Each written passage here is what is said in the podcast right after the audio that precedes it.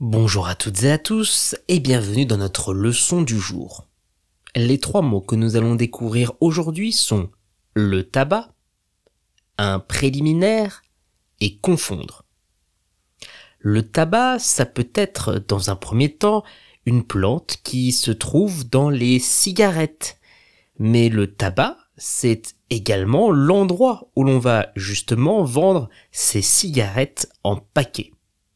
Souvent, aujourd'hui, on retrouve dans un tabac beaucoup d'autres choses que des cigarettes, comme par exemple des cheveux à gratter ou encore des magazines.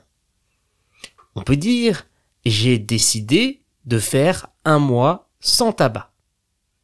J'ai décidé de faire un mois sans tabac.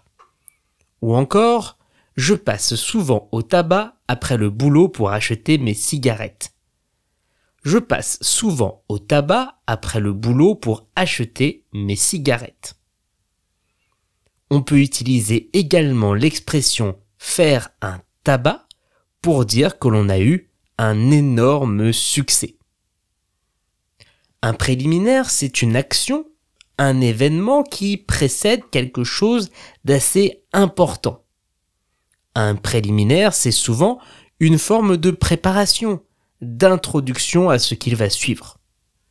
Dans le langage familier et courant, souvent on utilise le mot préliminaire pour parler de l'étape qui se passe avant un rapport intime.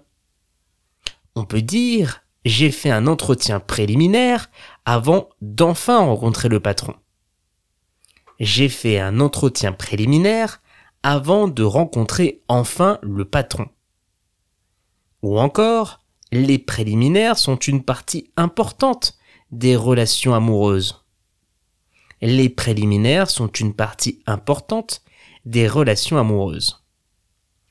Confondre, c'est le mot que l'on va utiliser quand on se trompe en ne distinguant pas bien deux choses ou deux personnes.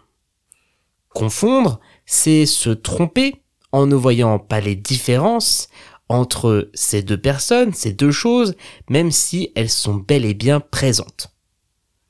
On peut dire, il confond toujours les noms de ses deux neveux. Il confond toujours les noms de ses deux neveux. Ou encore, j'ai confondu deux films de guerre en achetant le DVD. J'ai confondu deux films de guerre en achetant le DVD.